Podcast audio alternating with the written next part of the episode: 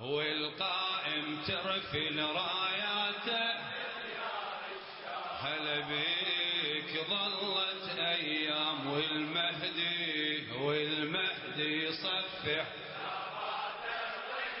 هلا بيك ظلت أيام ظلت أيام والقائم ترفل. ظلت أيام ظلت أيام. والمهدي يصفح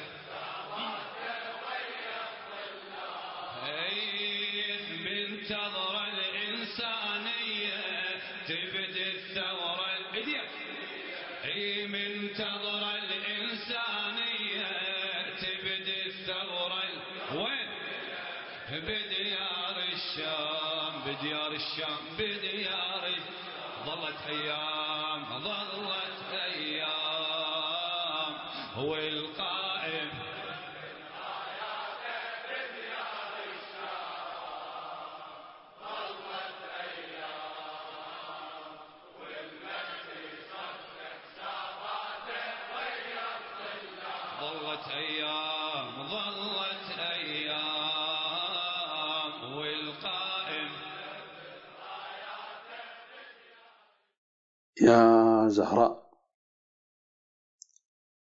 بسم الله الرحمن الرحيم. إمام زماني. مولى نعمتي.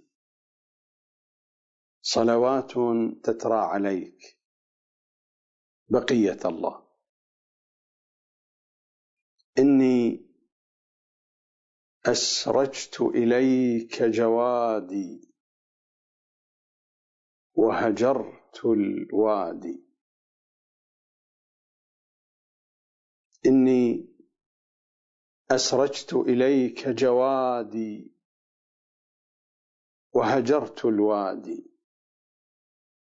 وادي الأوهام. ورفضت الأصنام وأهل الأصنام. لا تحسبني من هذا الوادي وأهل الوادي.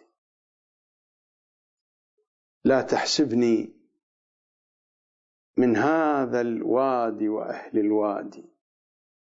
لا تثبت اسمي في أحزاب الأصنام.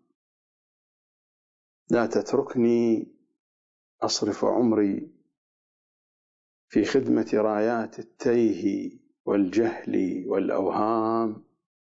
بالزهراء عليك إني أسرجت إليك جوادي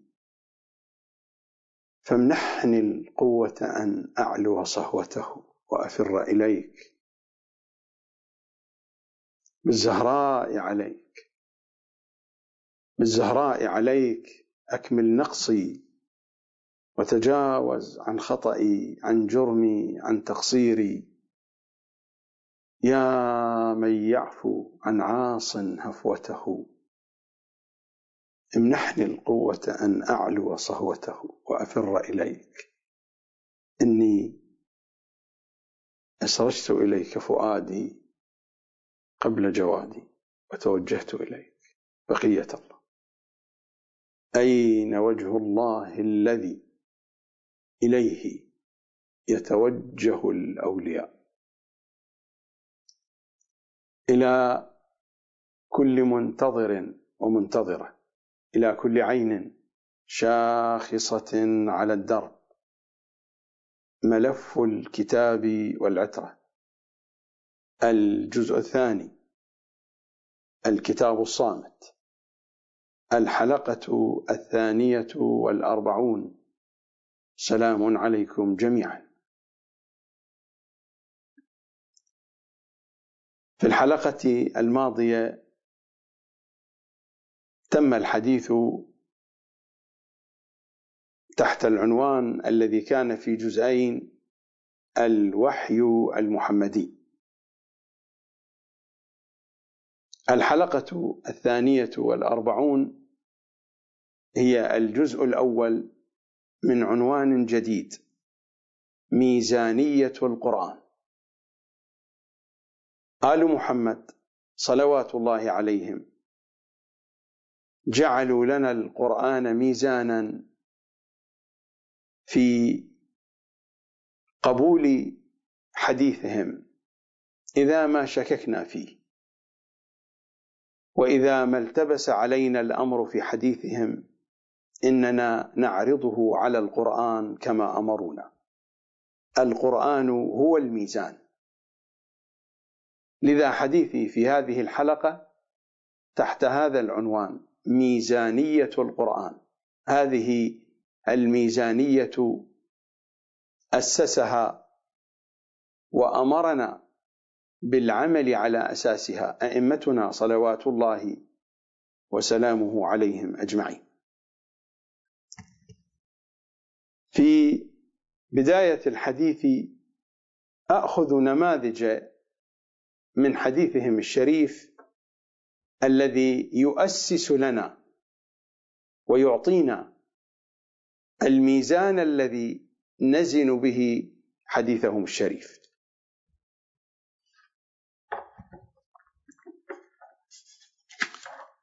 هذا هو الكافي. وهذه أحاديثهم في الكافي. باب الأخذ بالسنة وشواهد الكتاب وهذا هو الجزء الأول من كتاب الكافي الشريف. والرواية عن صادقهم صلوات الله عليه. قال قال رسول الله صلى الله عليه وآله إن على كل حقيقة وعلى كل صواب نورا. يعني أن الحديث الصادر منهم وان الحقائق الواصلة من قبلهم تحمل قيمتها في نفسها. لا تأتي القيمة من سند ومن راو. لأننا لا نستطيع أن نشخص الرواة ونحن نبتعد عنهم مئات من السنين قرون من الزمان. أما كتب الرجال فتلك مهزلة تلك مهزلة لقليلي العقل. ولمن ضحك عليهم أو لمن ضحك على نفسه. مهزلة علم الرجال مهزلة واضحة. هي لمن ضحك عليهم أو لمن يضحك على نفسه. منهج أهل البيت هو هذا. هذه كلماتهم هذه أحاديثهم. ميزاننا في قبول الرواية وفي ردها هو القرآن. القرآن والقرآن فقط. وحديثهم يدل بعضه على بعضه. وحديثهم يحمل النورية في ذاته كلامكم نور.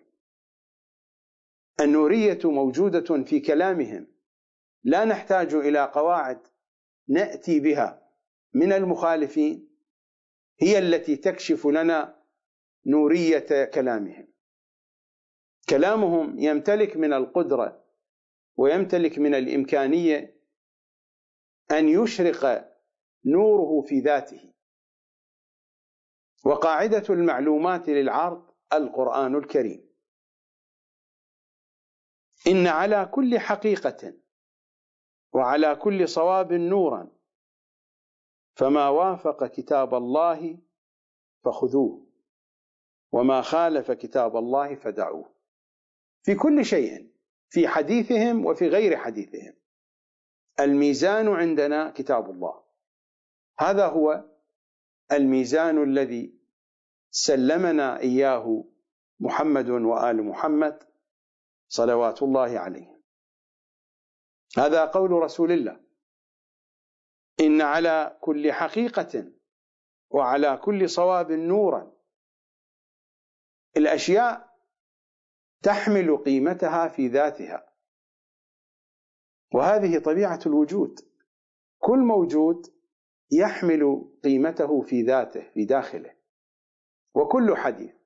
حديث الصدق يحمل قيمة الصدق في داخله. وحديث الكذب يحمل قيمة الكذب في داخله.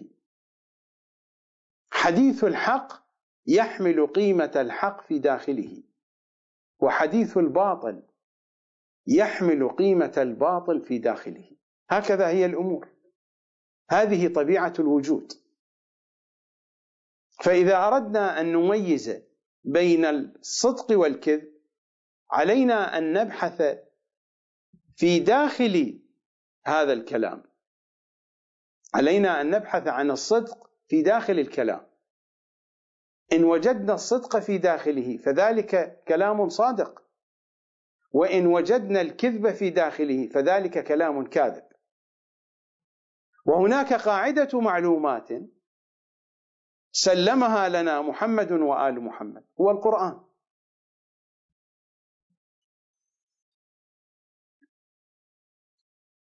وهذا هو منطق كتاب الله.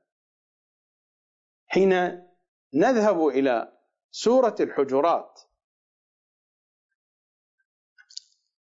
يا أيها الذين آمنوا إن جاءكم فاسق بنبأ. ما قال القرآن ردوه أو قال اسألوا علم الرجال هو فاسق. قال فتبينوا من أين نتبين هو فاسق معروف عندنا فاسق. يا أيها الذين آمنوا إن جاءكم فاسق بنبأ. ما قال ارجعوا إلى علم الرجال. ماذا نصنع بعلم الرجال؟ هو فاسق. فاسق وجاءنا بنبأ. فما قال لنا ردوه كما يعمل الرجاليون كما يعمل مراجعنا. كيف يردون تفسير الإمام العسكري ويرفضون يقولون بأن الذين رووا هذا التفسير مجهولون. لا يملكون دليلا على فسقهم. مجهولون. المجهول يمكن أن يكون فاسقا ويمكن أن لا يكون.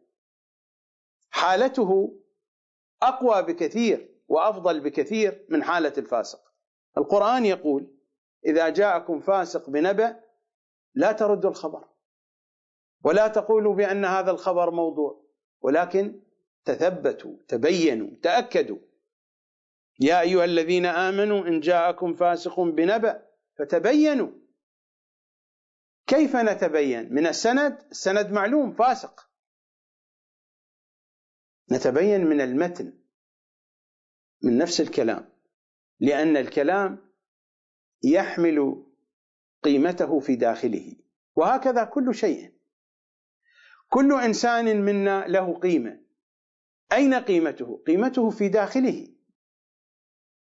حينما تجربه حينما تعاشره حينما تتعرف على دواخله تستطيع أن تستكشف قيمته على الأقل القيمة الظاهرية. هناك قيمة يعلمها الإمام المعصوم ذلك شأن آخر.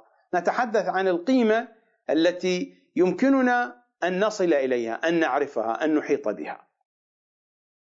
قيمة كل إنسان في داخله. ولذلك الأحاديث ماذا تقول؟ إنما الأعمال بالنيات. قيمة العمل أين؟ في محتوى العمل. محتوى العمل أين موجود؟ في داخل الإنسان في نيته. إنما الأعمال بالنيات. ولكل امرئ ما نوى. قيمة العمل وقيمة الإنسان في محتواه في مضمونه في داخله. وقيمة الكلام كذلك. ألا يقولون بأن ما خرج من القلب نفذ إلى القلب؟ لماذا؟ لأن ما خرج من القلب يحمل قيمة الإخلاص قيمة الصدق في داخله. وهذه حقيقة الحياة هذه حقيقة الوجود. هذه السنن الإلهية التي تعمل فينا وتعمل في الكون. هكذا. والتشريع يتطابق مع التكوين. لماذا حين يكون الكلام عن حديث أهل البيت تنقلب الموازين؟ تنقلب الموازين لأننا نلجأ إلى أعدائهم فنأخذ من أعدائهم موازين تقييم حديثهم. هذا هو السبب. وإلا هذا منطق القرآن. يا أيها الذين آمنوا الآية السادسة من سورة الحجرات. يا أيها الذين آمنوا إن جاءكم فاسق لا نحتاج لعلم الرجال حتى نتبين هذا فاسق أو غير فاسق. فاسق. جاءكم فاسق. فتبينوا. ما قال؟ ردوا خبره ردوا نبأ ردوا حديثه. ما قال قولوا بأن هذا التفسير الذي جاء به الفاسق هذا التفسير كذب موضوع مفترى على أهل البيت. قال تبينوا ابحثوا تأكدوا. أهل البيت وضعوا لنا الموازين. قالوا القرآن وحديثهم يدل على حديثهم. فتبينوا أن تصيبوا قوما بجهالة فتصبحوا على ما فعلتم نادمين يعني أن خبره يحتمل فيه الصدق ويحتمل فيه عدم الصدق. تثبتوا ابحثوا عن القرائن تأكدوا من نفس الكلام بعد ذلك احكموا عليه. لا مجرد أن الفاسق جاء بالكلام حكمنا على كلامه بأن هذا الكلام ليس صحيحا. هذا هو منطق القرآن هذا هو المنطق الإلهي المنطق المحمدي. إن على كل حقيقة وعلى كل صواب نورا هناك قيمة في داخل الكلام. فما وافق كتاب الله هذه قاعدة معلومات تعيننا. ربما في بعض الأحيان لا نستطيع أن نستكشف قيمة الصدق في هذا الكلام. بسبب الملابسات المحيطة بالكلام نعود إلى قاعدة المعلومات. قاعدة المعلومات الكتاب الكتاب الكريم. إن على كل حقيقة وعلى كل صواب نورا فما وافق كتاب الله فخذوه وما خالف كتاب الله فدعوه.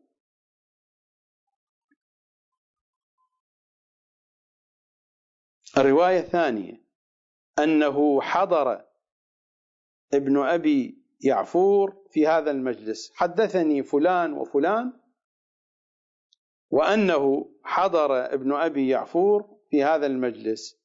قال سألت أبا عبد الله. وحدثني حسين بن أبي العلاء أنه حضر ابن أبي يعفور في هذا المجلس. قال سألت أبا عبد الله عليه السلام عن اختلاف الحديث.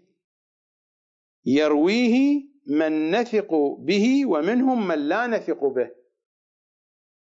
تأتينا أحاديث عنكم يا أهل البيت.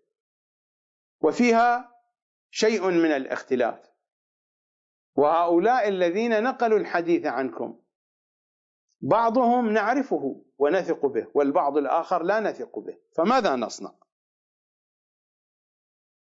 قال إذا ورد عليكم حديث فوجدتم له شاهدا من كتاب الله أو من قول رسول الله وإلا فالذي جاءكم به أولى به. ما قال ابحثوا عن هذا الراوي ثقة أو غير ثقة؟ ما قال اسألوا عن الراوي ولا قال اختبروا الراوي. قال اعرضوا هذا الحديث على كتاب الله وعلى المعلوم والمعروف من حديثهم الشريف من حديث رسول الله. سألت أبا عبد الله عليه السلام عن اختلاف الحديث يرويه من نثق به ومنهم من لا نثق به. قال إذا ورد عليكم حديث فوجدتم له شاهدا من كتاب الله. لم يعبأ من الذي يروي؟ لم يعبأ بالراوي لا قال اختبروا الراوي ولا قال سلوه ولا قال ارجعوا إلى علم الرجال. إذا ورد عليكم حديث فوجدتم له شاهدا من كتاب الله أو من قول رسول الله صلى الله عليه وآله وإلا فالذي جاءكم به أولى به. لا شأن لكم به اتركوا عن أيوب بن الحر قال سمعت أبا عبد الله عليه السلام يقول كل شيء مردود إلى الكتاب والسنة. وكل حديث لا يوافق كتاب الله فهو زخرف. مردود إلى الكتاب والسنة. هو المنهج الذي بينته في الحلقات الماضية. المنهج الذي تحدثت عنه في ملف التنزيل والتأويل. في الجزء السابق من ملف الكتاب والعترة العقل الشيعي. هو أن نعود إلى الكتاب المفسر بحديث أهل البيت. وهذا هو الذي تتحدث عنه الروايات. عن أيوب بن الحر قال سمعت أبا عبد الله عليه السلام يقول كل شيء مردود إلى الكتاب والسنة. مردود إلى الكتاب والسنة. لأن الكتاب تفسره السنة يفسره حديث أهل البيت. هناك علاقة مفصلية لا يمكن أن نفكك بين الكتاب والعترة. بين الكتاب وحديث العترة. بين الكتاب والسنة. في بعض الأحيان نفهم الكتاب بالكتاب بحسب موازينهم صلوات الله عليه وفي أحيان أخرى نفهم الكتاب بالعترة. وفي أحيان أخرى نفهم العترة بالكتاب. وفي أحيان أخرى نفهم العترة بالعترة.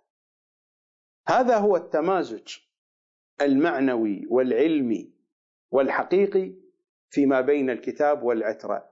لذا ترون أن أحاديثهم تدور حول هذا المضمون. الحديث السابق فوجدتم له شاهدا من كتاب الله أو من قول رسول الله. هذا الحديث كل شيء مردود إلى الكتاب والسنة وكل حديث لا يوافق كتاب الله فهو زخرف. زخرف يعني باطل. يعني لا معنى له. كما نقول باللهجة العراقية الدارجه زرق ورق. زخرف يعني زرق ورق. وكل حديث لا يوافق كتاب الله فهو زخرف. حديث آخر. وكل الأحاديث من كتاب الكافي الشريف وهذا هو الجزء الأول من كتاب الكافي عن أيوب بن راشد عن أبي عبد الله عليه السلام قال ما لم يوافق من الحديث القرآن فهو زخرف. سواء قال الرجاليون هذا السند صحيح غير صحيح. لا قيمة لكلام الرجاليين ولا لعلم الرجال. الميزان هو القرآن. ما لم يوافق من الحديث القرآن فهو زخرف. رواية أخرى عن إمامنا الصادق صلوات الله عليه. خطب النبي صلى الله عليه وآله بمنى فقال أيها الناس ما جاءكم عني يوافق كتاب الله فأنا قلته. وما جاءكم يخالف كتاب الله فلم أقله كيف يفهم كتاب الله؟ يفهم كتاب الله منهم من خلالهم صلوات الله عليهم. عن ابن أبي عمير عن بعض أصحابه قال سمعت أبا عبد الله عليه السلام يقول من خالف كتاب الله وسنة محمد صلى الله عليه وآله فقد كفر. والأحاديث بهذا المضمون كثيرة جدا جاءت عنهم صلوات الله عليه. هذه أمثلة ونماذج من الكافي الشريف. وأمثلة أخرى على سبيل النموذج. من كتاب جامع أحاديث الشيعة. جامع أحاديث الشيعة وهذا الجزء الأول. في صفحة 258 وهذه الطبعة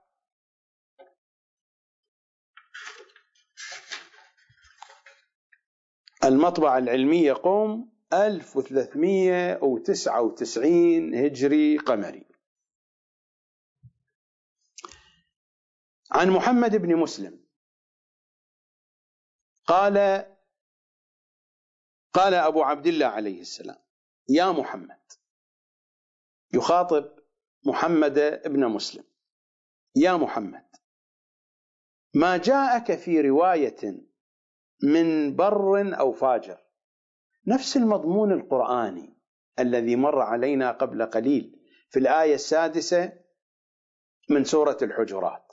إن جاءكم فاسق. يا محمد. يا محمد ابن مسلم. ما جاءك في رواية من بر أو فاجر يوافق القرآن فخذ به. لا قيمة لعلم الرجال القيمة في القرآن. لماذا يا مراجعنا الكرام تعرضون عن هذا الميزان الذي وضعه أهل البيت وتعملون بميزان جئتم به من المخالفين. يا محمد ما جاءك في رواية من بر أو فاجر يوافق القرآن فخذ به. وما جاءك في رواية من بر أو فاجر يعني لا علاقة لنا بعلم الرجال. يخالف القرآن فلا تأخذ به. القضية غير مرتبطة بنفس الراوي. القضية مرتبطة بنفس المتن. بنفس المضمون الذي ينقله هذا الناقل. لأننا لا نستطيع أن نعتمد على علم الرجال في قبول الروايات أو ردها لأن علم الرجال لا يمتلك قيمة علمية. هذه المعلومات الموجودة في كتب الرجاليين. من أين جاءوا بها؟ ما الدليل على صحتها؟ لا يوجد أي دليل على صحة هذه المعلومات. إنها تخرصات. في أحسن الأحوال تخرصات. تخرصات بنية حسنة في أحسن الأحوال. إن لم تكن تخرصات بنية سيئة. في أحسن الأحوال. ما في كتب الرجال تخرصات بنية حسنة. لم يأمر بها أهل البيت. أهل البيت أمروا بهذا الميزان بالقرآن. يا جماعة الرواية واضحة والحديث واضح. والإمام يتكلم مع محمد بن مسلم من أبرز فقهاء الشيعة في زمان الإمام الصادق. يا محمد ما جاءك في رواية من بر أو فاجر؟ هو لم يتحدث مع عامة الناس يتحدث مع فقيه من كبار فقهاء أصحابه.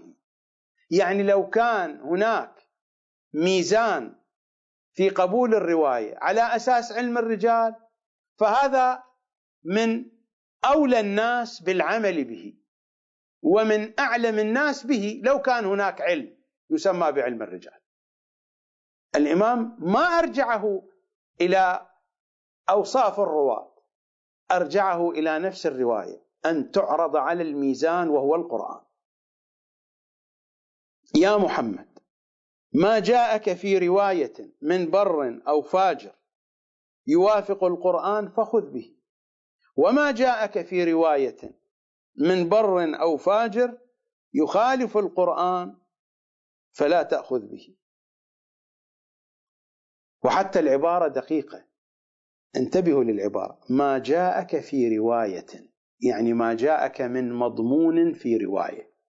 لأنه في بعض الأحيان الرواية تنقل بالمضمون لا تنقل بالنص. الراوي لا يمتلك القدرة على حفظ النص كما قاله الإمام وإنما ينقل بالمضمون.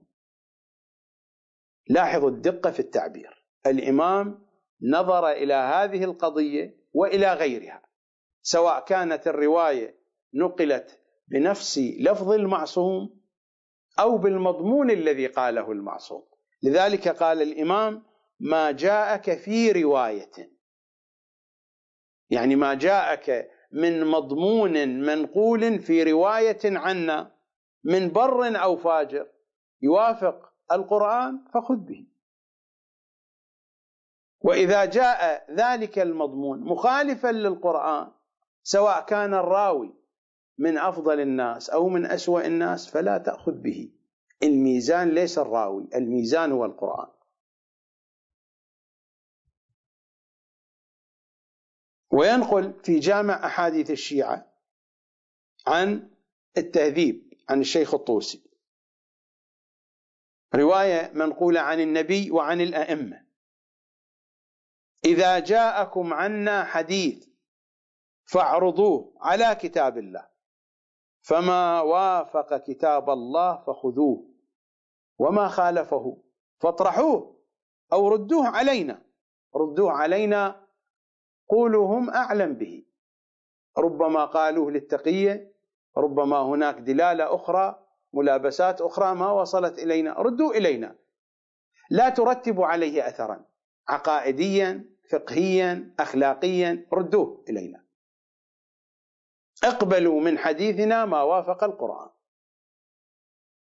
ولكن بأي فهم؟ بفهم سيد قطب أو بفهم ابن عربي أو بفهم الطبري أو القرطبي؟ قطعا بفهمهم هم لأن القرآن قرآنه. ولا نستطيع أن نفهم هذا القرآن من دون الأحاديث التفسيرية التي رفضها وذبحها مراجعنا وفقهاؤنا وعلماؤنا ومفسرونا في الوسط الشيعي من الوريد إلى الوريد.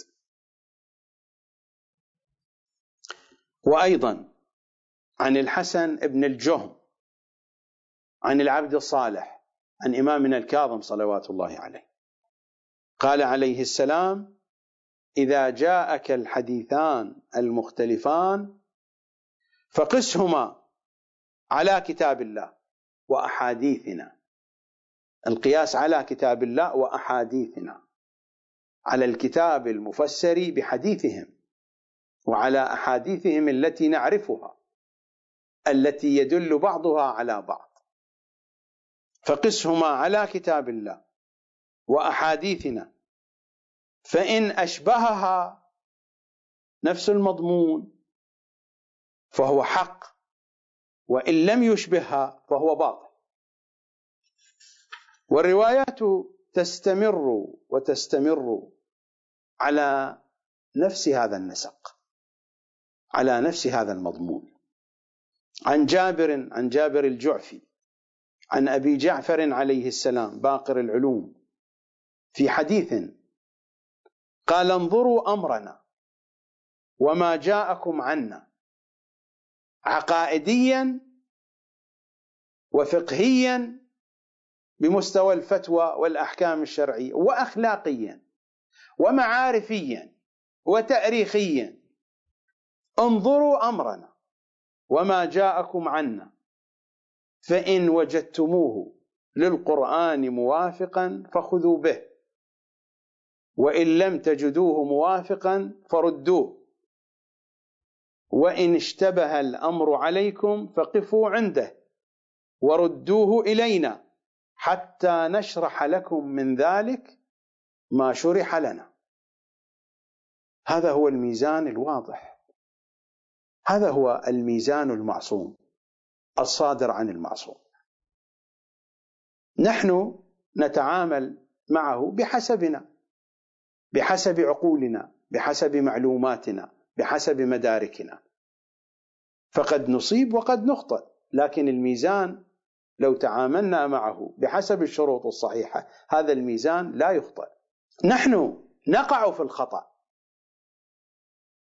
في طريقة تعاملنا مع الميزان وإلا هذا الميزان لا يخطئ.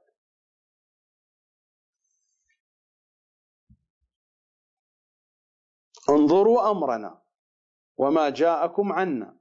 فإن وجدتموه للقرآن موافقا فخذوا به. وإن لم تجدوه موافقا فردوه. وإن اشتبه الأمر عليكم فقفوا عنده وردوه إلينا حتى نشرح لكم من ذلك ما شرح لنا.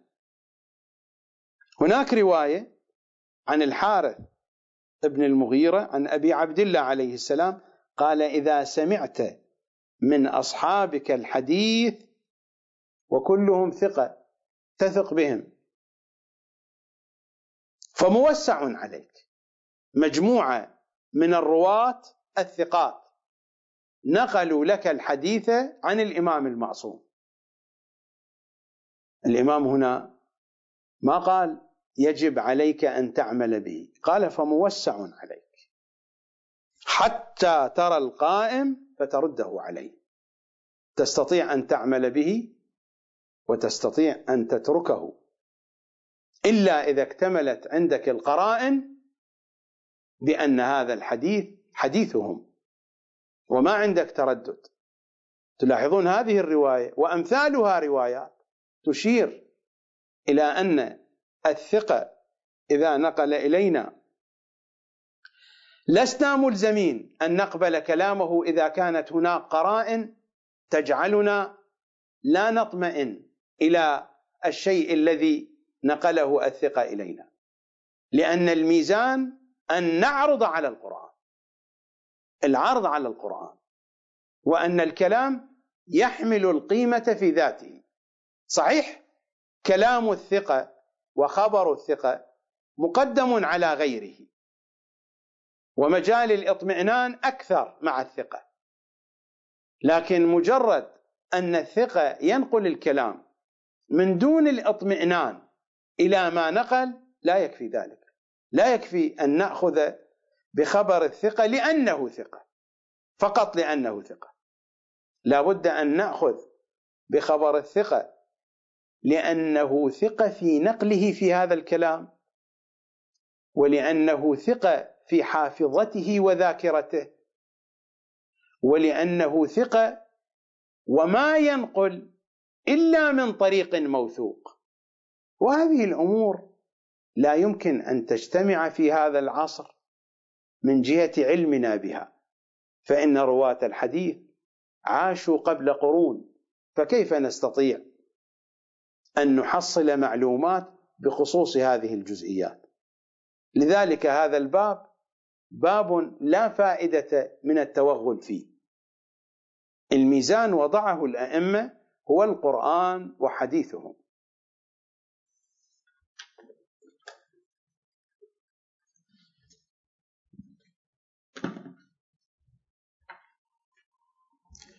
والكلام هنا في قضية العرض على الكتاب. كيف يكون العرض؟ قد يتصور البعض من أننا حين نعرض الرواية الحديث الشريف على الكتاب الكريم أن نبحث عن آية فيها ألفاظ تتشابه مع ألفاظ الرواية. قد يتصور البعض هذا. وإني أستغرب من شيخنا الكليني رضوان الله تعالى عليه في مقدمة كتاب الكافي يبدو أنه يفهم العرض بهذه الطريقة. إذ قال في مقدمة كتاب الكافي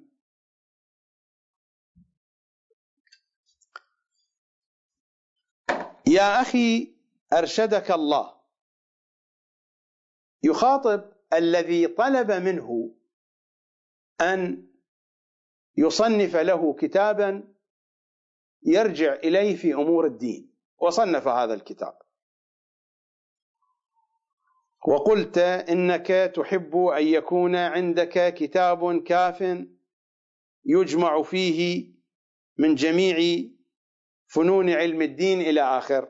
ما قال؟ إلى أن يقول يا أخي أرشدك الله إنه لا يسع احدا تمييز شيء مما اختلفت الرواية فيه عن العلماء يعني الأئمة عن العلماء عليهم السلام.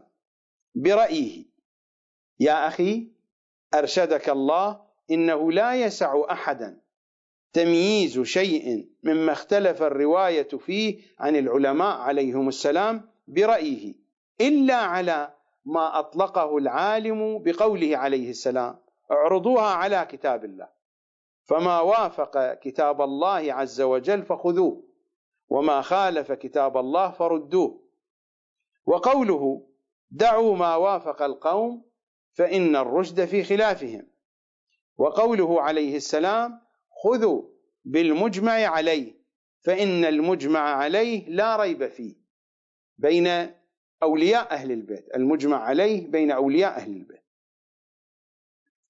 يعلق بعد ذلك الشيخ الكليني يقول ونحن لا نعرف من جميع ذلك إلا أقله. من جملة ما ذكر قضية العرض على كتاب الله. قضية العرض على كتاب الله لا يمكن حينما نتعامل مع الكتاب الكريم أن نصل إلى هذه النتيجة التي وصل إليها الشيخ الكليني. الشيخ الكليني ماذا قال؟ ونحن لا نعرف من جميع ذلك إلا اقله الذي يبدو لي أن الشيخ الكليني يريد أن يعرض الروايات على الكتاب الكريم على أساس الألفاظ. ألفاظ القرآن محدودة. وإذا أردنا أن نعرض الرواية على الكتاب الكريم من جهة الموافقة اللفظية فذلك سيكون قليلا جدا جدا جدا. لذلك لا أجد معنى آخر لكلام الشيخ الكليني إلا أنه فهم مسألة العرض على الكتاب هو العرض اللفظي. أن تكون ألفاظ الرواية متوافرة وموجودة في ألفاظ الآيات. أن تكون هناك آيات مشتملة على نفس ألفاظ تلك الرواية. وبالتالي ستشتمل على نفس المعنى أو نفس المضمون. يعني كأننا في العرض نأتي بالرواية ونجد آية تشابه تلك الرواية بالمعنى بشكل خاص لا على سبيل القواعد والعمومات. وإلا لا وجه لقول الشيخ الكليني ونحن لا نعرف من جميع ذلك إلا اقله مع أنه ذكر قضية العرض على القرآن وذكر قضية النظر إلى مسألة ما وافق وخالف القوم فإن الرشاد في خلافهم وذكر قضية المجمع عليه بين الأصحاب بين أولياء أهل البيت. ثم يعلق على ذلك ونحن لا نعرف من جميع ذلك إلا اقله أهل البيت صلوات الله وسلامه عليهم أجمعين. اولا ما تركوا لنا ميزانا نزن به الحديث إلا القرآن. فهذا يعني أننا نعرض كل حديثهم على القرآن. فذلك يعني أن عرض كل الحديث على القرآن ليس عرضا لفظيا وإنما هو عرض معنوي. لأن الحديث أكثر من القرآن أضعاف مضاعفة. كتاب واحد. بحار الأنوار أكثر من مئة جلد. والقرآن الكريم مصحف. جلد واحد. الحديث قطعا أكثر في حجمه من الحجم الحسي للكتاب الكريم. الحجم اللفظي للأحاديث والروايات أضعاف أضعاف الحجم اللفظي للكتاب الكريم. فالعرض يراد منه العرض المعنوي. الأئمة يعرفون أن حديثهم كثير. ثم إنهم جعلوا الميزان هو القرآن فلا بد من عرض الحديث على القرآن. إذا كان المنظور أو المطلوب هو العرض اللفظي أن نجد لكل رواية آية تتشابه مع تلك الرواية من الجهة اللفظية والمعنوية فذلك شيء قليل جدا جدا جدا. الذي يبدو لي أن الشيخ الكليني فهم الكلام هكذا أو ربما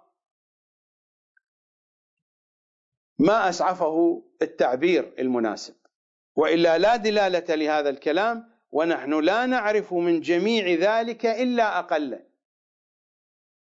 يعني العرض على كتاب الله أقل من القليل لأنه قال ونحن لا نعرف من جميع ذلك إلا أقل. يقصد العرض على الكتاب والعرض على حديث المخالفين والعرض على الحديث المجمع عليه. ومع ذلك يقول هكذا فيكون العرض على الكتاب نستطيع بعرضنا للحديث على الكتاب أن نعرف أقل القليل. وهذا الكلام ليس منطقيا. هذا الكلام ليس منطقيا ابدا لأن الكلام المنطقي حينما وضع أهل البيت الميزان لقبول الحديث ولرد الحديث للتعامل مع حديثهم جعلوا القرآن هذا يعني أن هذا الميزان فيه من القابلية لأن يكون ميزانا لكل حديث يأتي علينا. هل نستطيع أن نتصور ذلك بالعرض اللفظي؟ ابدا لا يمكن لا يعقل. كلام لا يكون منطقيا. لا بد من العرض المعنوي. العرض المعنوي لا يمكن أن يتحقق إلا بفهم المعاني القرآنية من خلال حديث أهل البيت.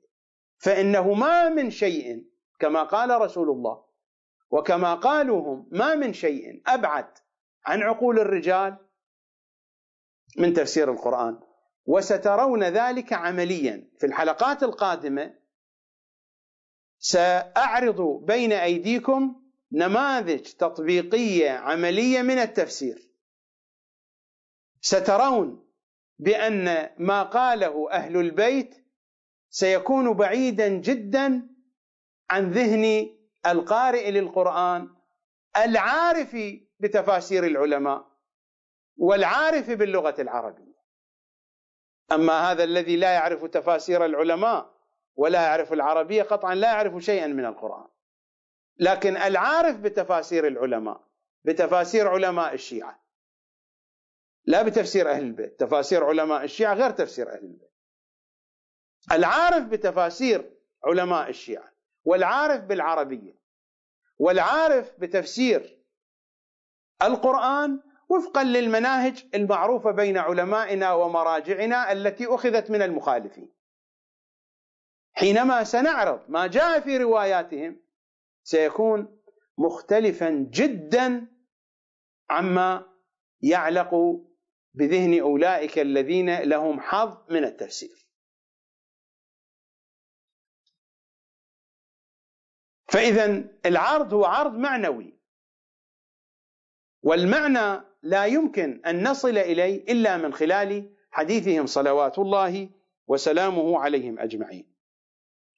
ويستمر الشيخ الكليني فيقول: ونحن لا نعرف من جميع ذلك إلا أقله وبسبب ذلك ولا نجد شيئا أحوط ولا أوسع من رد علم ذلك كله إلى العالم عليه السلام. يعني إلى الإمام الحجه لأن الشيخ الكليني كان يعيش في عصر الغيبة. وقبول ما وسع من الأمر فيه بقوله بأي ما أخذتم من باب التسليم وسعكم. قطعا هذا سيكون واضحا في الجانب الفقهي في الجانب الفتوائي وإلا في القضايا العقائدية أهل البيت وضحوا الأمور بشكل بين جدا. بحيث لا يحتاج الأمر إلى قضية التردد في فهم العقيدة كما بينها وشرحها لنا أئمتنا صلوات الله وسلامه عليهم أجمعين. اذا العرض هو عرض معنوي والمعنى القرآني نحن نأخذه من أئمتنا صلوات الله وسلامه عليهم أجمعين. بالمجمل كيف نستطيع أن نصل إلى المعنى القرآني الذي على أساسه نعرض الحديث؟ لا بد أن ندرك ذوق أهل البيت الذوق القرآني والذوق المعصوم. كما أي ناقد أي ناقد أدبي؟ أي ناقد في أي علم من العلوم؟ ولكن لأن الحديث عن نصوص. مثال الناقد الأدبي يكون أقرب. الناقد الأدبي. لنفترض أن ناقدا متخصصا في نقد الشعر المعاصر. لا بد لهذا الناقد أن يكون قد اطلع على حياة وتفاصيل الشعراء المعاصرين وقرأ دواوينهم الشعرية وحفظ بعضا منها وقرأ الدراسات والكتابات التي كتبت حول شاعريتهم وقرأ الدراسات التي كتبها النقاد الآخرون سواء بنحو الإيجاب أو بنحو السلب. إلى غير ذلك من المطالب التي لا بد أن يطلع عليها ويحاول أن يدرس الحالات النفسية يحاول أن يحصل معلومات إما من خلال الكتب أو من طريق الأشخاص الذين يعرفون هؤلاء الشعراء هؤلاء الأدباء حتى يستطيع أن يتواصل مع منتوجهم الأدبي ويستطيع أن يشخص الجوانب الجميلة والجوانب غير الجميلة في منتوجهم الأدبي في منتوجهم الشعري أو النثري. وهذه قضية طبيعية. نحن كذلك إذا أردنا أن ينشأ عندنا ذوق قرآني وذوق معصومي ذوق في حديث الكتاب والعترة لا بد أن نتواصل وأن نتعايش مع حديثهم مع قرآنهم. وأن نفهم القرآن من خلالهم صلوات الله وسلامه عليهم أجمعين. وبما أن القضية قضية ترتبط بكتاب الله وكما مر علينا في الروايات في الحلقات الماضية إن كلام الخالق لا يشبه كلام المخلوق. قد يشبهه في بنية الصوت والحروف يعني حينما نقول ألف لام ميم ألف لام ميم من جهة الحروف هي حروف البشر ولكن من جهة المضمون هذه الحروف خزانة أسرار الكتاب في هذه الحروف. البشر لا يتكلمون هكذا. وهكذا بقية كلمات الكتاب الكريم. كلام الخالق يختلف عن كلام المخلوق. كما قلت قبل قليل كل شيء يحمل القيمة في نفسه. كلام المخلوق يحمل في داخله القيمة المخلوقية. وكلام الخالق يحمل في داخله القيمة الخالقية. وفارق كبير بين قيمة خالقية وبين قيمة مخلوقية. هذا هو منطق أهل البيت. هذا هو منطق الكتاب والعترة. فلا بد أن ينشأ عندنا ذوق. هذا الذوق نتعامل فيه ومعه وبه ومن خلاله مع حديث الكتاب والعترة. هذا الذوق فيه جانب عقائدي لأننا نتحدث عن نصوص خالقية لا عن نصوص مخلوقية. ونتحدث عن نصوص معصومية. حديث المعصوم يحمل في داخله القيمة المعصومية. أما حديثي الذي لا يمت إليهم بصلة ماذا يحمل من قيمة في داخله؟ يحمل في داخله قيمة عدم المعصومية. وكم هو فارق كبير بين القيمة المعصومية وبين قيمة عدم المعصومية؟ لا وجه للمقايسة. فحينما نتعامل مع هذه النصوص هذه نصوص معصومية. النص القرآني نص معصوم. والنص الإمامي نص معصوم. كلام الإمام إمام الكلام. كلام المعصوم معصوم الكلام. هذه النصوص تحمل قيمة عالية في داخلها. فلا يمكن أن ينشأ ذوق عندنا من دون أن يكون هناك تماس ومماسه عقائديه لابد أن ينشأ عندنا ذوق وجداني تغلب عليه السمة الروحية في التعامل مع هذه النصوص. فضلا عن الجانب العلمي. كما قالوا وكما مر علينا وسيأتي هناك جانب علمي وهناك جانب عقائدي نتجول في أحاديثهم الشريفة. صلوات الله وسلامه عليهم أجمعين. على سبيل المثال إذا ذهبنا إلى الزيارة الجامعة الكبيرة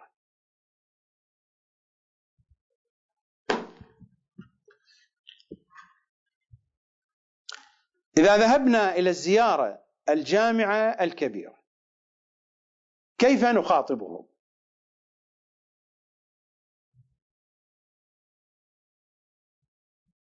بأبي أنتم وأمي وأهلي ومالي وأسرتي. هنا يفتح الزائر جميع أبواب قلبه ووجدانه جميع أبواب حياته. هذه العبارة تعني أن الزائر فتح جميع الأبواب. أبواب عقله أبواب وجدانه أبواب ضميره أبواب فطرته أبواب دينه ودنياه. فتح كل شيء. بأبي أنتم وأمي وأهلي ومالي وأسرتي. جميع الأبواب مفتوحة. هذا صك على بياض. بأيديكم يا آل محمد. هذا الحساب برأس ماله وأرباحه.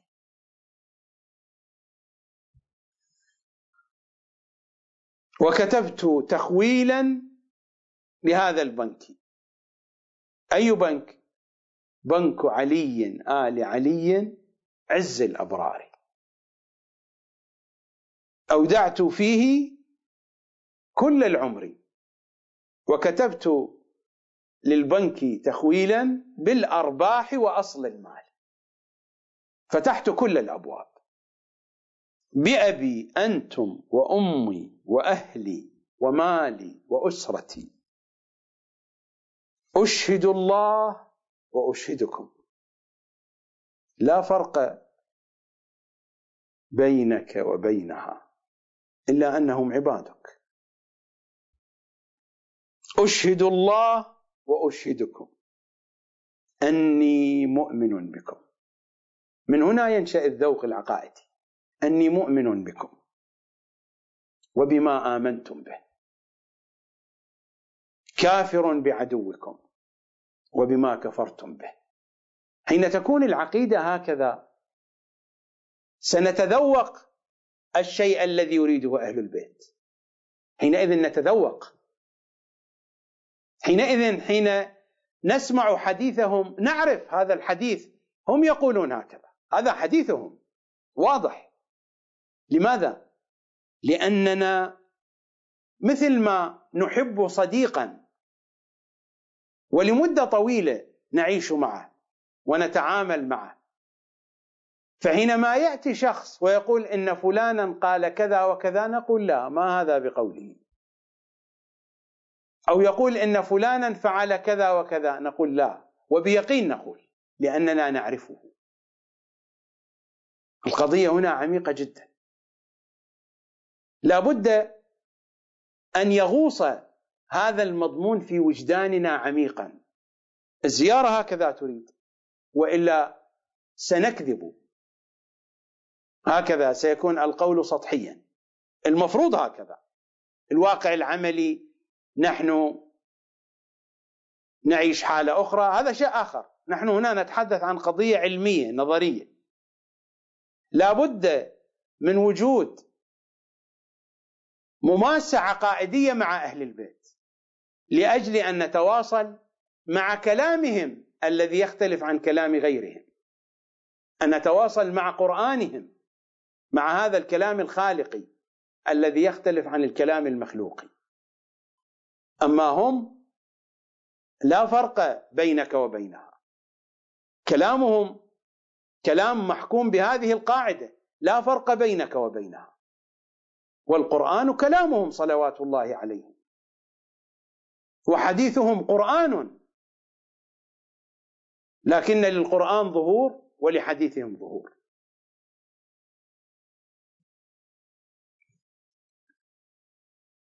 إني مؤمن بكم وبما آمنتم به كافر بعدوكم وبما كفرتم به مستبصر بشأنكم وبضلالة من خالفكم موال لكم ولأوليائكم مبغض لأعدائكم. ومعاد لهم. سلم لمن سالمكم. وحرب لمن حاربكم. محقق لما حققتم. مبطل لما أبطلتم. كيف يكون ذلك؟ إذا لم أمتلك ذوقا كذوقهم. بحسبي. بحسبنا نحن. نحن من طينتهم من فاضل الطينه يفرحون لفرحنا يحزنون لحزننا. هذه البوابة التي فتحها لنا أهل البيت لأجل أن ينشأ عندنا ذوق على أساسه نتعامل مع حديثهم. محقق لما حققتم مبطل لما أبطلتم. بالله عليكم. هذه الموازين التي توصل إلى الحقيقة أم علم الرجال؟ أم هذه الترهات الموجودة في كتب الرجاليين؟ محقق لما حققتم مبطل لما أبطلتم مطيع لكم عارف بحقكم مقر بفضلكم ولو بنسبة قليلة ولو بنسبة قليلة.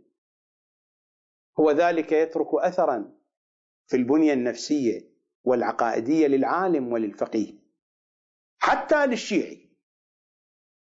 حتى للشيعي غير المتخصص يستطيع أن يتذوق حديث أهل البيت. إذا ما نقلنا له شيئا لم يقله أهل البيت يستطيع صاحب الفطرة أن يتذوق ذلك أن يعرفه ولو بالمجمل.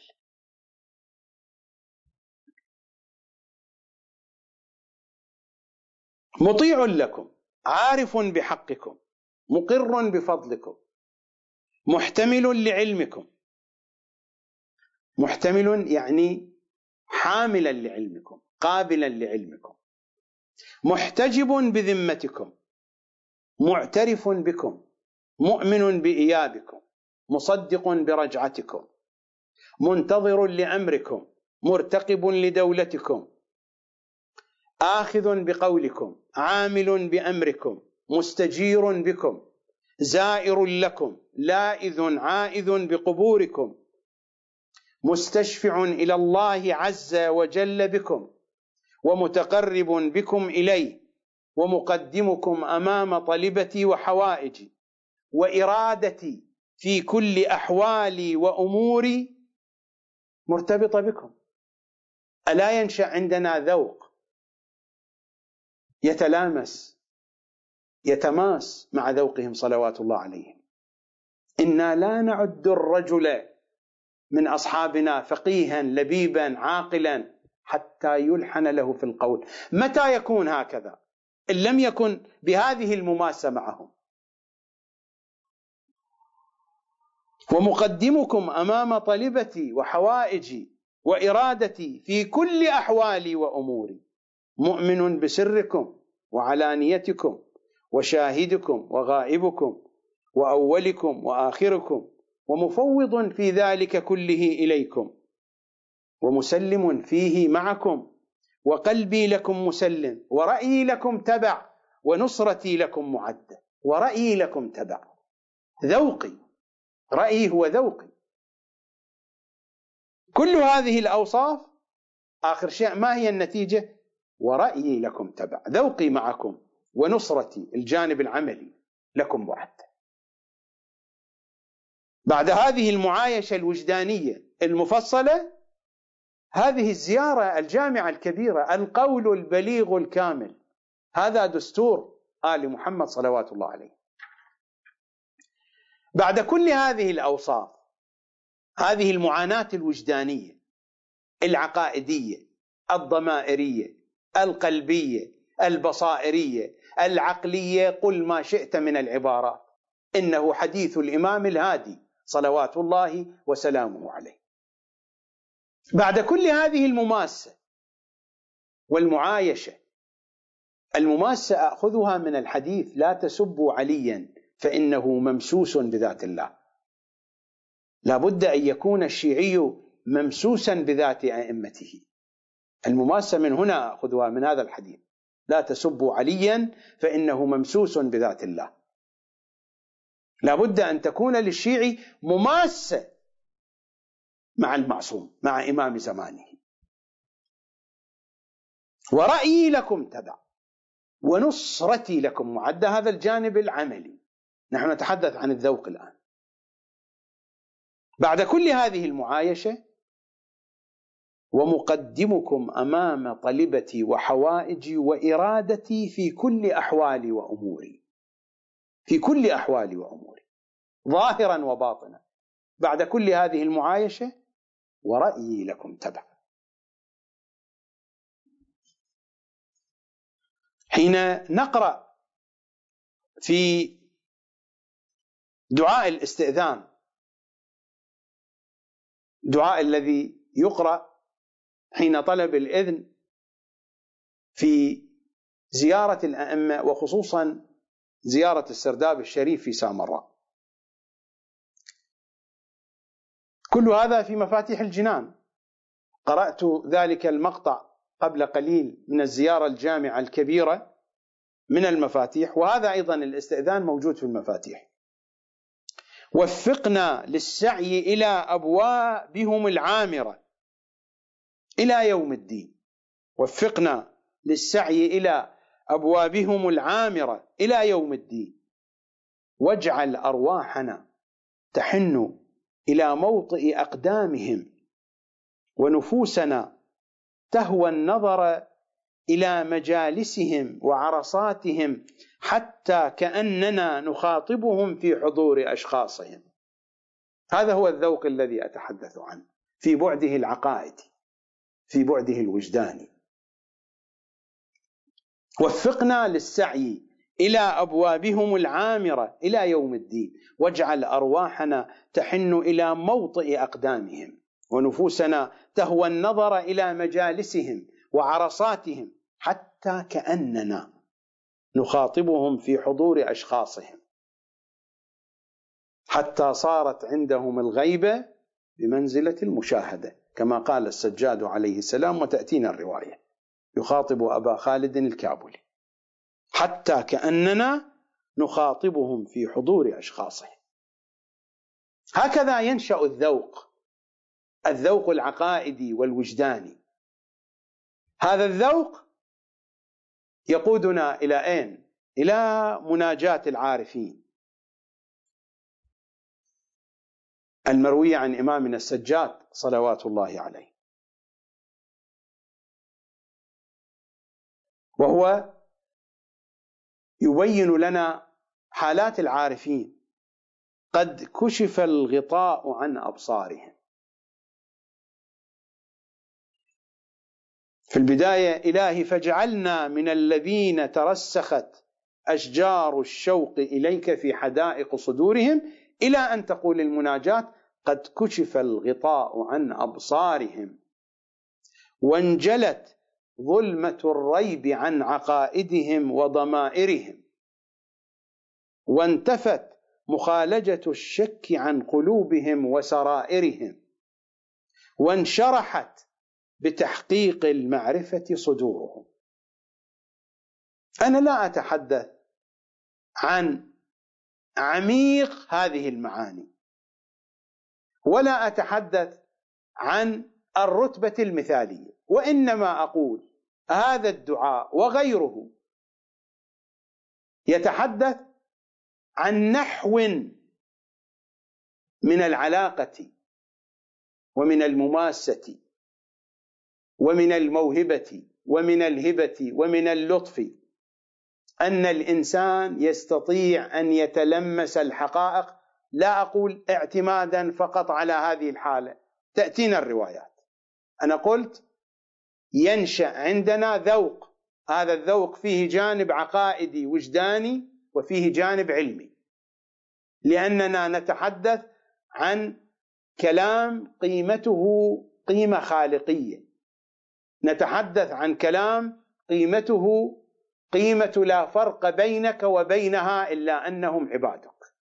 نحن بين هذين الكلامين.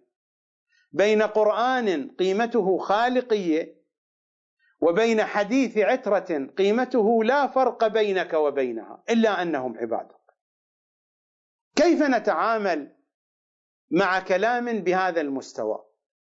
أنا هنا لا أتعامل مع المتنبي أو البحتري أو بدر شاكر السياد أو الجواهري أو أحمد شوقي.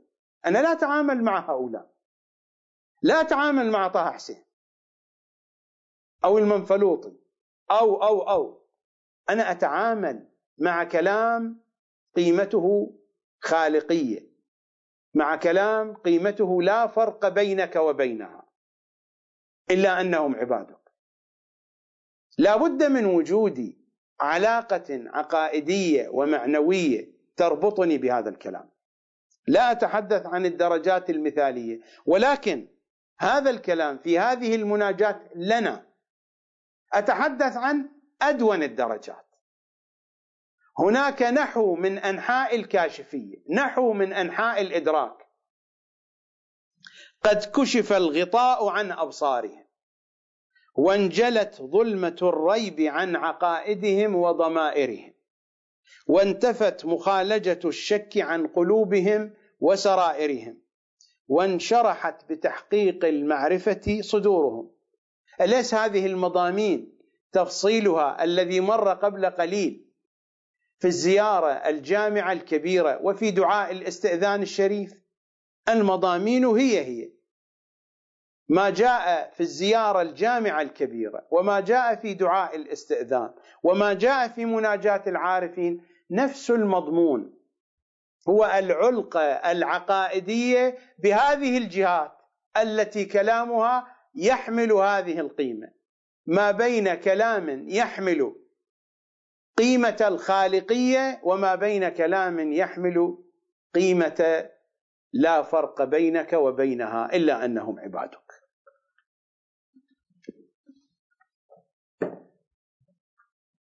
رواية ينقلها شيخنا المفيد وينقلها أيضا الشيخ الطوسي رضوان الله تعالى عليهما. عن أبان ابن تغلب عن أبي عبد الله عليه السلام قال نفس المهموم لظلمنا تسبيح وهمه لنا عبادة.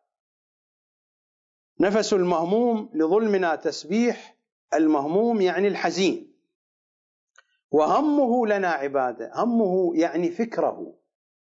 يعني اهتمامه يعني نيته الغالبة عليه يعني الهاجس الذي يسكنه.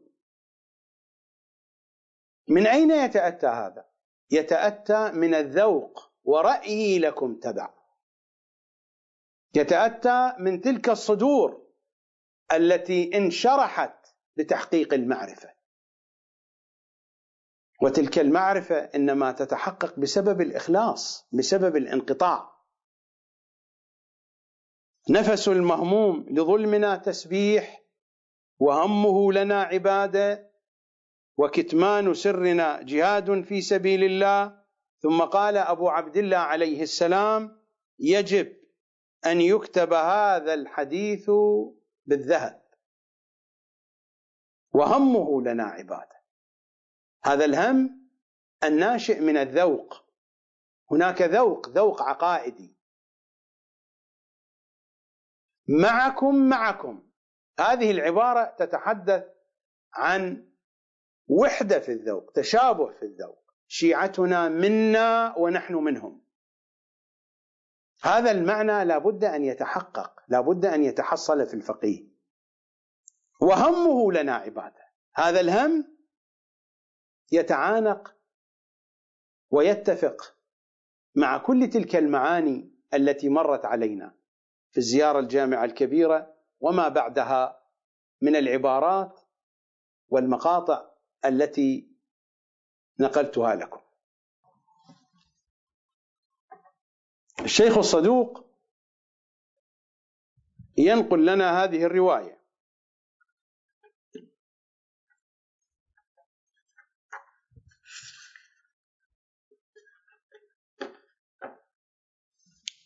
عن سهل بن زياد عن الحارث ابن الدلهاث مولى الرضا عليه السلام. قال سمعت أبا الحسن يعني الإمام الرضا صلوات الله عليه يقول لا يكون المؤمن مؤمنا حتى تكون فيه ثلاث خصال سنة من ربه وسنة من نبيه وسنة من وليه. هو هذا الذوق الذي أتحدث عنه. لا بد من ذوق لا بد من تواصل بين الكلام الذي يحمل قيمة الخالقية وبين الكلام الذي يحمل قيمة لا فرق بينك وبينها إلا أنهم عبادك. لا يكون المؤمن مؤمنا حتى تكون فيه ثلاث خصال سنة من ربه وسنة من نبيه وسنة من وليه. فالسنة من ربه كتمان سره. قال الله عز وجل عالم الغيب. فلا يظهر على غيبه أحدا إلا من ارتضى من رسول. وأما السنة من نبيه فمداراه الناس. فإن الله عز وجل أمر نبيه صلى الله عليه وآله بمداراه الناس. فقال عز وجل من قائل خذ العفو وأمر بالعرف. وأعرض عن الجاهلين. وأما السنة من وليه فالصبر على البأساء والضراء فإن الله عز وجل يقول والصابرين في البأساء والضراء. الروايات فيها إشارات. الرواية تتحدث عن ذوق وعن مماسة وعن تواصل بين المؤمن وبين إمامه صلوات الله وسلامه عليه. لا بد أن تكون فيه هذه السنن. لا بد أن يكون فيه هذا التواصل. الرواية هنا جاءت مقتضبة. الرواية ما تحدثت عن كل صغيرة وكبيرة وإنما تحدثت بلسان الاقتضاب والاختصار والإشارة. في الكهف الشريف رواية جميلة جدا عن إمامنا الباقر صلوات الله وسلامه عليه. يرويها أبو خالد الكابلي. عن أبي خالد الكابلي قال سألت أبا جعفر عليه السلام عن قول الله عز وجل فامنوا بالله ورسوله والنور الذي أنزلنا. فقال يا أبا خالد النور والله الأئمة من آل محمد. إذا تتذكرون مر علينا الرواية في تفسير النعماني عن سيد الأوصياء من أن النور هو القرآن وهو آل محمد. مر هذا الحديث. والحديث هو الحديث كلامهم واحد. حين نتحدث عن القرآن إنه حديث عنهم وحين نتحدث عنهم إنه حديث عن القرآن. سألت أبا جعفر عن قول الله عز وجل فآمنوا بالله ورسوله والنور الذي أنزلنا. فقال يا أبا خالد النور والله الأئمة من آل محمد إلى يوم القيامة. وهم والله نور الله الذي أنزل. وهم والله نور الله في السماوات وفي الأرض. وأنزل نورهم في القرآن. القرآن صورة لفظية. كيف عرفنا القرآن؟ عرفنا القرآن بأنه الصورة اللفظية للحقيقة المحمدية. هكذا عرفنا القرآن. والحقيقة المحمدية ما تعريفها؟ نور الأنوار ومصدرها والحديث هو هو. وهم والله نور الله الذي أنزل. وهم والله نور الله في السماوات وفي الأرض. والله يا أبا خالد لنور الإمام في قلوب المؤمنين أنور من الشمس المضيئة بالنهار. وهم والله ينورون قلوب المؤمنين بهذا الذوق هذا هو الذوق الذي أتحدث عنه. وهم والله ينورون قلوب المؤمنين ويحجب الله عز وجل نورهم عمن يشاء فتظلم قلوبهم. يعني القلوب التي لا تتواصل لا تمتلك هذه القدرة. لا بد للقلوب التي تريد أن تعرف القرآن وأن تعرف حديث أهل البيت أن تتواصل مع أهل البيت. الجانب العقائدي الجانب الوجداني. وهذا موجود في مئات بل آلاف من حديثهم. آيات القرآن طالما صرحت بهذه الحقيقة. وهم والله ينورون قلوب المؤمنين. ويحجب الله عز وجل نورهم عمن يشاء.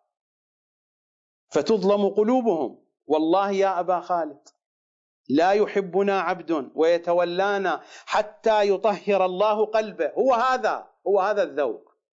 هذا الذي أتحدث عنه. والله يا أبا خالد لا يحبنا عبد ويتولانا حتى يطهر الله قلبه. ولا يطهر الله قلب عبد حتى يسلم لنا ويكون سلما لنا. الرواية بحاجة إلى شرح وشرحتها في برامج سابقة. لكن ما عندي وقت أن أقف عندها طويلا. ولا يطهر الله قلب عبد حتى يسلم لنا ويكون سلما لنا. فإذا كان سلما لنا سلم أكثر من معنى سلم لمن سالمكم. سلم تعني السالمية. السالمية معنى أرقى من معنى سلم لمن سالمكم ومن معنى التسليم إني مسلم لكم. فإذا كان سلما لنا سلمه الله من شديد الحساب وآمنه من فزع يوم القيامة الأكبر. أنا أتحدث عن هذا الجانب العقائدي الذي يشكل جزءا من هذا الذوق الذي تحدثت عنه. نحن بحاجة إلى أن ينشأ عندنا ذوق ذوق لفهم حديث أهل البيت. والله يا أبا خالد لا يحبنا عبد ويتولانا حتى يطهر الله قلبه. وقبلها بقليل وهم والله ينورون قلوب المؤمنين. كلامكم نور المضامين واحدة. والله آيات الكتاب وحديث أهل البيت وزياراتهم وأدعيتهم. بعضها يشد البعض كالبنيان المرصوص. ومن دون الاطلاع عليها جميعا لا تكتمل الصورة. ولن ينشأ الذوق إلا بمعايشة حديثهم. إلا بمعايشتهم.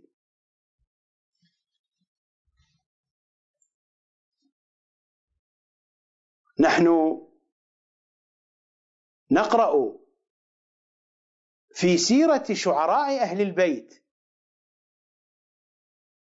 أن أهل البيت منوا عليهم بذوق خاص حينما نقرأ تائية دعبل. الخزاعي.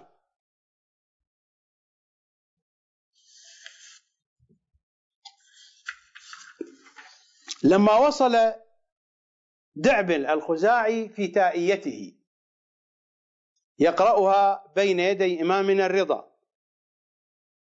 فلما وصل خروج إمام لا محالة خارج يقوم على اسم الله والبركات.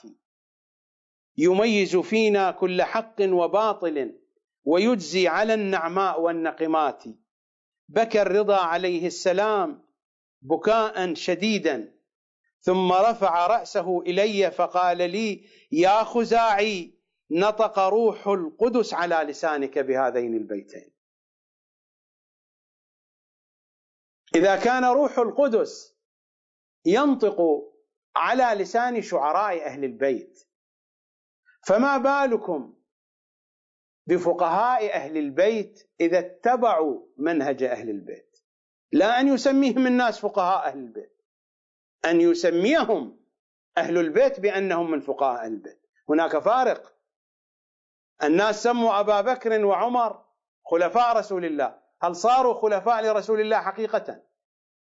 الذين يسميهم الناس بأنهم فقهاء أهل البيت. ليس معلوم ذلك بأنهم فقهاء أهل البيت. مرت علينا الرواية مفصلة في تفسير الإمام العسكري عليه السلام. أن القليل القليل من فقهاء الشيعة هم المرضيون عند أهل البيت. وهذا واضح في كلمات أهل البيت وأحاديثهم.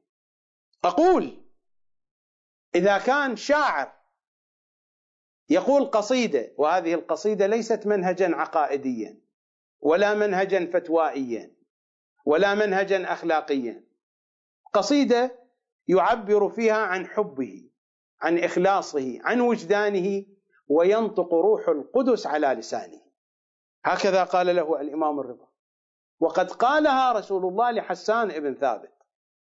حسان ابن ثابت وحسان ابن ثابت شخصية ضعيفة هزيلة لكن لمجرد أنه كان مخلصا في قوله الشعر في النبي وأهل بيته. قال له النبي الأعظم صلى الله عليه وآله لا زال روح القدس ينطق على لسانك ما دمت معنا. ما دمت مع أهل البيت. ولما خرج من هذه الدائرة لا نطق روح القدس على لسانه ولا هم يحزنون.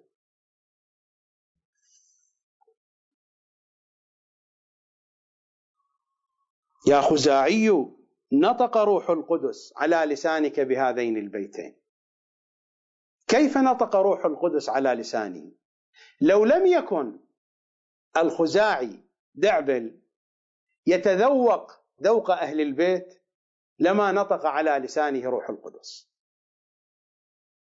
كان يحمل بين جوانحه ذوق أهل البيت بحسبه بحسب رتبته بحسب منزلته. لذا حين قال إذا وتروا مدوا إلى واتريهم. إذا وتروا إذا قتلوا إذا ظلموا. مدوا إلى واتريهم إلى ظالميهم. هكذا نسلم على الحسين في زيارة عاشوراء وفي غيرها بأنه الوتر الموتور. إذا وتروا مدوا إلى واتريهم. اكفا. بيت جميل جدا من أجمل الأبيات في تائية دعبل. إذا وتروا مدوا إلى واتريهم. اكفا عن الأوتار منقبضاتي أوتار يعني أوتار الآلات الموسيقية. أوتار العود أوتار الطنبور الكمان القيثارة وأمثال ذلك. إذا وتروا مدوا إلى واتريهم. اكفا عن الأوتار منقبضاتي ماذا يقول دعبل بعد أن وصل إلى هذا البيت؟ يقول جعل أبو الحسن يعني الإمام الرضا عليه السلام يقلب كفيه ويقول أجل والله منقبضات. أكفهم منقبضة عن هذه الأوتار. تذكرني هذه الحادثة بأبيات من قصيدة أبي فراس الحمداني الميمية المعروفة وهو يتحدث فيها عن جانب من ذوق أهل البيت الذي يدركه شيعتهم. يخاطب العباسيين يا باعة الخمر كفوا عن مفاخركم. يا باعة الخمر كفوا عن مفاخركم عن فتية بيعهم يوم الهياج دم. خلوا الفخار لعلامين إن سئلوا يوم الفخار وعمالين إن علموا لا يغضبون لغير الله إن غضبوا ولا يضيعون حكم الله إن حكموا. تنشى التلاوة من أبياتهم مكتوبة هنا أبدا ولكنني أحفظها سحرا وهي أجمل. تنشى التلاوة من أبياتهم سحرا وفي بيوتكم الأوتار والنغم منكم علية أم منهم؟ وكان لهم شيخ المغنين إبراهيم أم لهم؟ علية هذه أخت هارون الرشيد كانت مغنية. وإبراهيم أيضا هو أخ لهارون الرشيد. هم يسمونه الرشيد وما هو برشيد. تنشى التلاوة من أبياتهم سحرا تنشى التلاوة من أبياتهم أبدا. ومن بيوتكم الأوتار والنغم منكم علية أم منهم وكان لهم شيخ المغنين إبراهيم أم لهم أم من تشاد له الألحان. سائرة عليهم ذو المعالي أم عليكم؟ عليهم ذو المعالي يعني أمير المؤمنين أم عليكم يقصد الخليفة العباسي المكتفي. إلى أن يقول ما في ديارهم للخمر معتصر ولا بيوتهم للسوء معتصم ولا تبيت لهم خنثى تنادمهم. هذه عبادة خنثى المتوكل العباسي ولا تبيت لهم خنثى تنادمهم ولا يرى لهم قرد له حشم. هذا قرد زبيدة كان لها قرد وله قصة. ولا تبيت لهم خنثى تنادمهم ولا يرى لهم قرد له حشم. الحجر والبيت والأستار منزلهم وزمزم والصفا والركن والحرم. هذا ذوق آل محمد. إذا وتروا مدوا إلى واتريهم. أكفا. عن الأوتار منقبضات. هذا الذوق. نشأ عند دعبل بعد هذا الإخلاص الذي بينته القصيدة التائية فيا رب زدني في هواي بصيرة وزد حبهم. يا رب في حسناتي سأبكيهم سأبكيهم. ما حج لله راكب وما ناح قمري على الشجرات. أحب قصي الرحم من أجل حبكم وأهجر فيكم زوجتي وبناتي. وأهجر فيكم أسرتي وبناتي. فيا عين بكيهم وجودي بعبرة. فقد آن للتسكاب والهملات لقد خفت في الدنيا وأيام سعيها. وإني لأرجو الأمن بعد وفاتي. الإمام قال له آمنك الله يوم الفزع الأكبر. حين وصل إلى هذا البيت لقد خفت في الدنيا وأيام سعيها وإني لأرجو الأمن بعد وفاتي. قال الرضا عليه السلام آمنك الله يوم الفزع الأكبر. نطق روح القدس على لسانه وهذا شاعر من شعراء أهل البيت. فما بالك بمن يريد أن يتحدث عن عقيدة أهل البيت؟ عن فقه أهل البيت عن تفسير أهل البيت. إذا كان هذا الشاعر ينطق روح القدس ما هو بغريب سيد محمد جواد العاملي في كتابه مفتاح الكرامة في شرح قواعد العلامة؟ كتاب فقهي معروف كبير. من الموسوعات الفقهية في الوسط الشيعي. مفتاح الكرامة في شرح قواعد العلامة. سيد محمد جواد العاملي من تلامذة السيد مهدي بحر العلوم. رضوان الله تعالى عليه.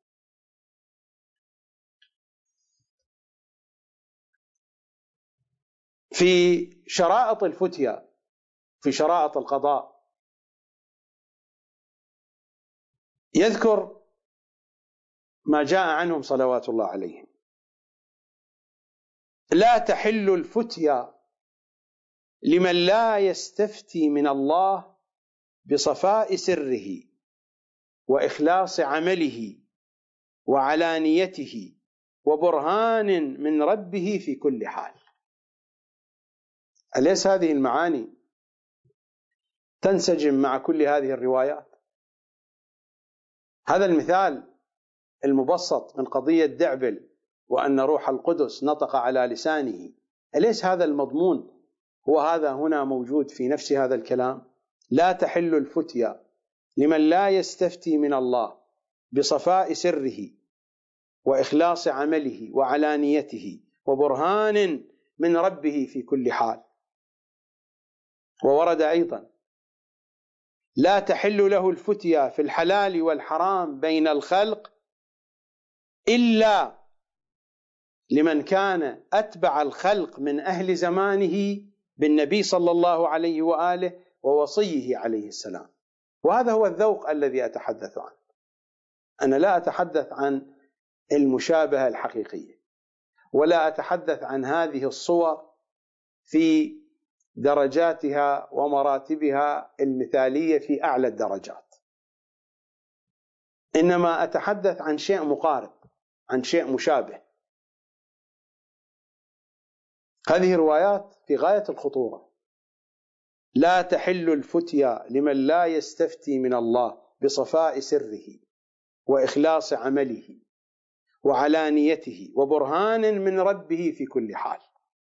لا تحل له الفتيا للفقيه وللقاضي في الحلال والحرام بين الخلق إلا لمن كان أتبع الخلق من أهل زمانه. هذا الكلام منقول عن الإمام الصادق عليه السلام.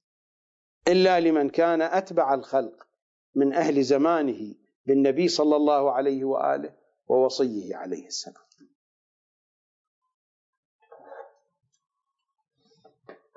مر علينا في الحلقات الماضية ما ذكره شيخنا النعماني في كتاب الغيبة عن إمامنا الصادق اعرفوا منازل شيعتنا عندنا على قدر روايتهم عنا وفهمهم منا. هذا الجانب العلمي. ذلك الجانب العقائدي وهذا الجانب العلمي المترابط مع الجانب العقائدي وفهمهم منا. أن هذا الفهم من أين يأتي؟ كما بينت مناجاة العارفين. كما بينت الزيارة الجامعة الكبيرة. ورأيي لكم تبع بعد كل تلك المعايشة. بعد كل تلك المماسة معهم صلوات الله عليهم. اعرفوا منازل شيعتنا عندنا على قدر روايتهم عنا وفهمهم منا. كلما كثرت روايتهم هذا يشير إلى كثرة المماسة معهم صلوات الله عليهم.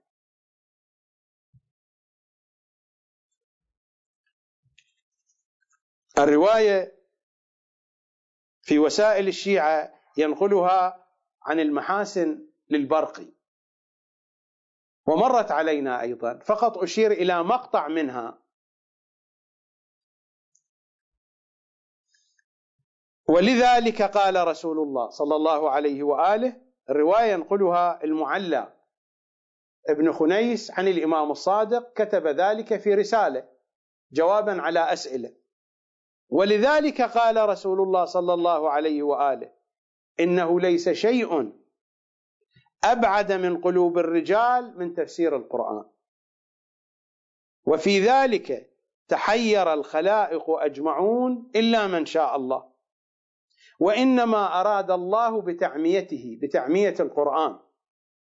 وإنما أراد الله بتعميته في ذلك أن ينتهوا إلى بابه وصراطه وأن يعبدوه وينتهوا في قوله إلى طاعة القوام بكتابه والناطقين عن أمره. وأن يستنبطوا نحن ما احتاجوا إليه من ذلك عنهم لا عن أنفسهم. حينما نستنبط المعاني من القرآن من الحديث نستنبط عنهم. كما قالوا علينا الأصول وعليكم الفروع. وأن يستنبطوا ما احتاجوا إليه نحن حين نستنبط. ما احتاجوا إليه من ذلك عنهم. صلوات الله عليه. لا عن أنفسهم لا عن انفسهم عنهم لا عن أنفسنا وفهمهم منا. كلام أهل البيت بعضه يشد البعض وبعضه يشرح البعض.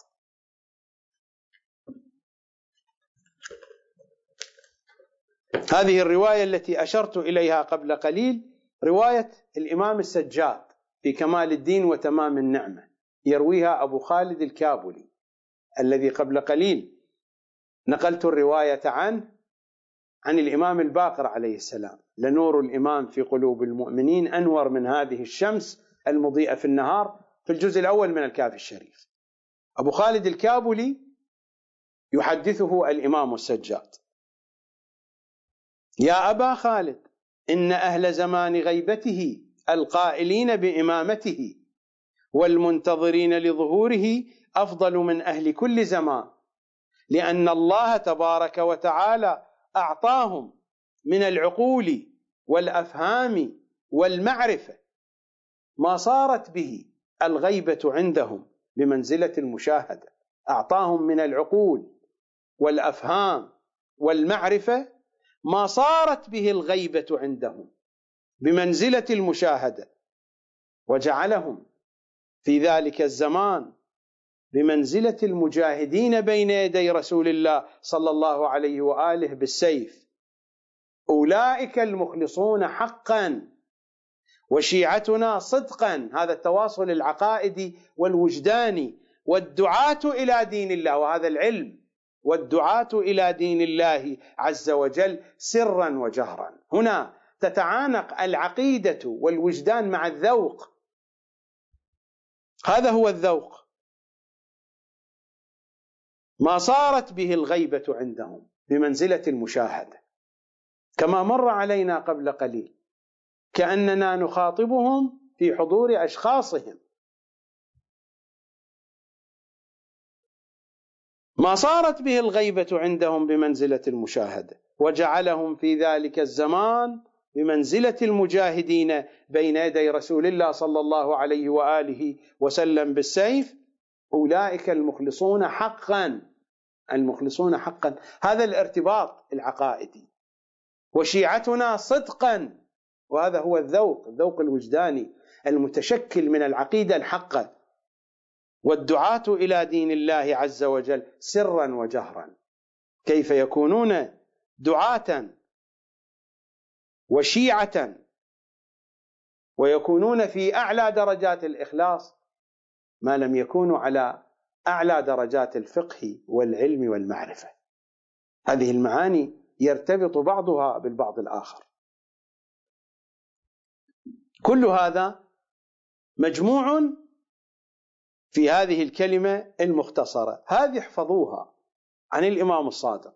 اعرفوا منازل شيعتنا عندنا على قدر روايتهم عنا وفهمهم منا.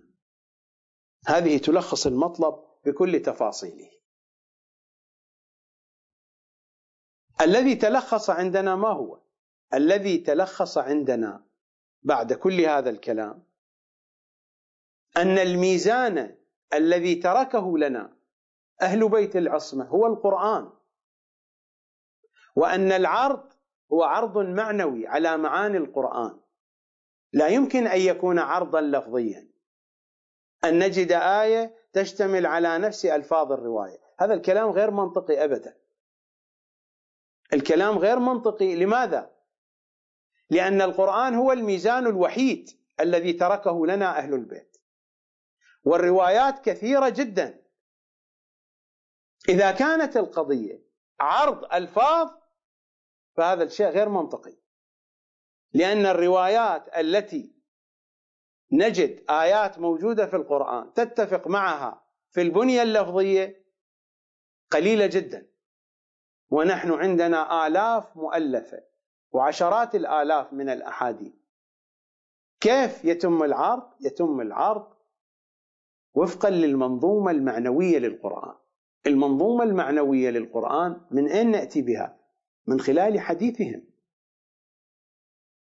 قد يقول قائل هنا أليس هذا دور؟ هم قالوا هكذا.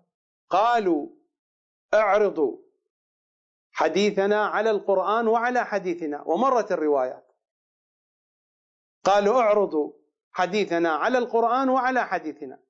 وحين تحدثوا عن القرآن قالوا إن القرآن أبعد شيء عن عقول الرجال. تفسيره أبعد شيء عن عقول الرجال. لا بد أن نأخذه من أهله. هذا يعني أنهم فسروا القرآن. نحن لا نمتلك إلا هذه المجموعات من الأحاديث التفسيرية التي يضعفها فقهاؤنا ومراجعنا وعلماؤنا. فماذا نصنع لهم؟ لا نعبأ بأقوالهم. ونقول هذا هو تفسير أهل البيت. فنذهب إلى هذه المجموعات التفسيرية. وندرس هذه المجموعات. ونحقق في مضامينها. مستعينين بهم. ومسلحين بعقيدة قوية في الولاية والبراءة. في ضمن هذه الأجواء هذه الأحاديث الأئمة وضعوها لنا. ما وضعوها لأناس يعيشون في المريخ. الزيارة الجامعة الكبيرة لنا هذه المضامين وفقا لمداركنا العقلية. هذه الروايات لا تتحدث عن خصوصياتهم هم. خصوصياتهم ما ذكروها أصلا في الروايات هم تحدثوا معنا في خصوصيات ترتبط بمداركنا. فهذه الأجواء يريدون منا أن نعيشها أن نعيش هذه الأجواء وأن نتواصل مع الأحاديث التفسيرية وأن نفهم القرآن حتى يتشكل عندنا ذوق ذوق قرآني وذوق معصوم على أساسه. حينئذ نقيس حديث أهل البيت على القرآن. وهذه الرواية جامعة للمضامين المتقدمة إنها كلمات الصادق صلوات الله وسلامه عليه اعرفوا منازل شيعتنا عندنا على قدر روايتهم عنا وفهمهم منا. وللحديث بقية أتواصل معكم في حلقة يوم غد. إن شاء الله تعالى. زهرائيون يا بقية الله. زهرائيون نحن والهوى. زهرائي في أمان الله.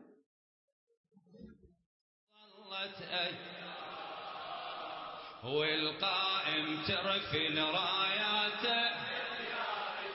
هلا بك ظلت أيام والمهدي والمهدي يصفح